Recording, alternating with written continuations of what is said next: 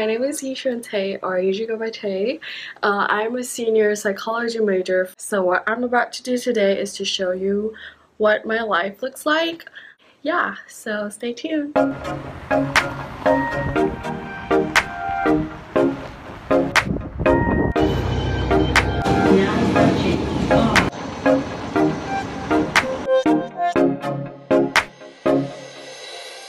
Having Starbucks on campus is so easy for me because I always need my coffee in the morning and now I'm actually heading off to work.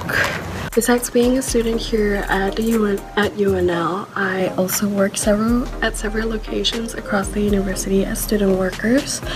Um, one of my positions is I work at a writing center.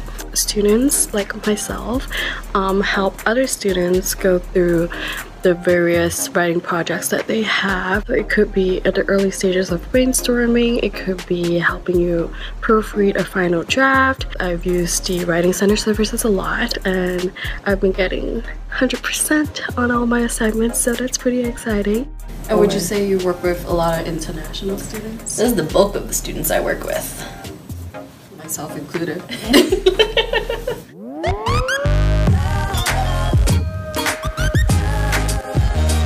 I just got my lunch and I'm heading to the library now. Quick lecture. So one of the biggest concerns I have coming here as an international student, student at first is that I don't know what classes should I be expecting, but my three classes today were very much different. The first class was literally a classroom, like what I would see in high schools. I also have this class where it is indeed in a big lecture hall, but the class sizes are way much smaller. There are probably like 70 or 75 to 100 students in my classroom. This lecturer uh, specifically loves discussion and he would always ask very critical thinking sort of questions in the classroom so that we could all group together have a discussion. The third one is that I do have regular classes but what they did is they break us up into small groups and then we work together with our small groups over the course of eight weeks. That's when um, a lot of group work usually happen. We have a lot of small group discussions. Um, we share stories. We um, talk about different issues.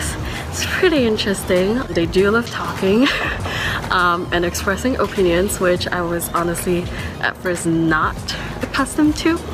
Um, but overall I feel like talking uh, speaking up in classes is actually very informative and it also fosters me to want to learn more um, which is usually a good thing. So yeah. So I am now at the library. And I'm whispering because everyone around me is studying. What I have for lunch today is some good old sesame chicken with fried eggs so yeah, I'm gonna be using the next couple of hours to get my homework done.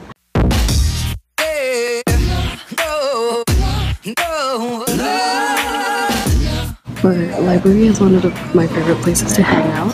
There is actually a Dunkin' Donuts over there, and I'll need my second coffee of the day soon. So I'm getting my second coffee fix, where there is a Dunkin' Donuts right in the library. I need coffee to function. Hi sisters! Hi sisters! So story time, uh, basically when I first arrived in the States, it was really hard for me to adjust to the uh, American life over here. There were a lot of culture shock. It wasn't the best time uh, in my university life. But then, um, fortunate for me, I found out about Sigma Psi Zeta sorority, um, which is actually a multicultural, progressive, multicultural Asian interest Greek organization. It was very shocking to me because I never knew um, there are Asian interest sorority that exists, but I decided to give it a try and I did go for it and now I'm a proud member of Sigma Psi Zeta Sorority Incorporated. So what I'm going to show tonight is a very interesting ritual that we have among Multicultural Greek Council that is not usual um, in a traditional Greek life. I've been through that myself. I've made a fool of myself in front of the public. Um, it's it's fun. It's exciting. We would like to greet our sisters of Sigma Psi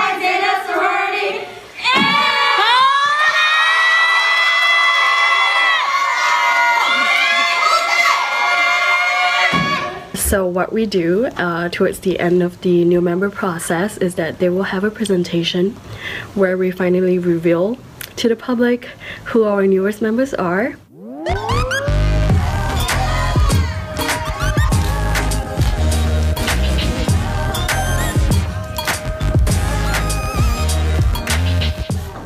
So this is my bag.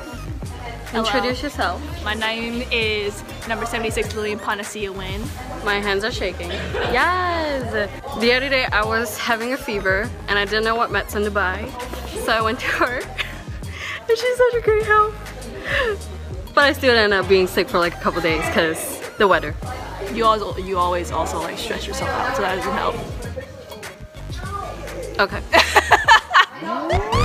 So today I am at Nebraska Union. Um, what we have an event going on and the event's called Malaysian Night. It's a sit down formal dinner event um, with a lot of performances and it's the one night every academic year where we get to celebrate the Malaysian identity as well as to share it with the entire university community. What is Malaysian Night? How would you explain it to um, international students over there? Um, Malaysian Night is basically um, a highlight of how the Malaysian culture is and a little bit about performances and the type of food. We try to make the food as Malaysian as possible. So it's kind of giving everyone the experience sorta of like how Malaysian streets are and how the food is served and things like that. It's great. It's great. Cici? Okay, how about you? Good? So this woman over here, she's one of my biggest social support here in University of Nebraska-Lincoln. she's one of the greatest fan of me. Wait, I don't know if that makes sense, but go she take, is. Go take, go take. So some quick questions. As a Malaysian mm -hmm. yourself, how do you feel um, that you fit in the Lincoln community, uh, specifically of the university? Being, just being able to speak my mind and be a part of something I really like that is rocks and cells, which is cool, okay? yeah, okay. so what do you think is the importance of having Malaysian night here on campus? Malaysian night really gives you the opportunity to hey, say like, hey, like we have a formal event coming up and we're gonna tell you all about Malaysia. Alright, thank you Alicia. Thank you Tay.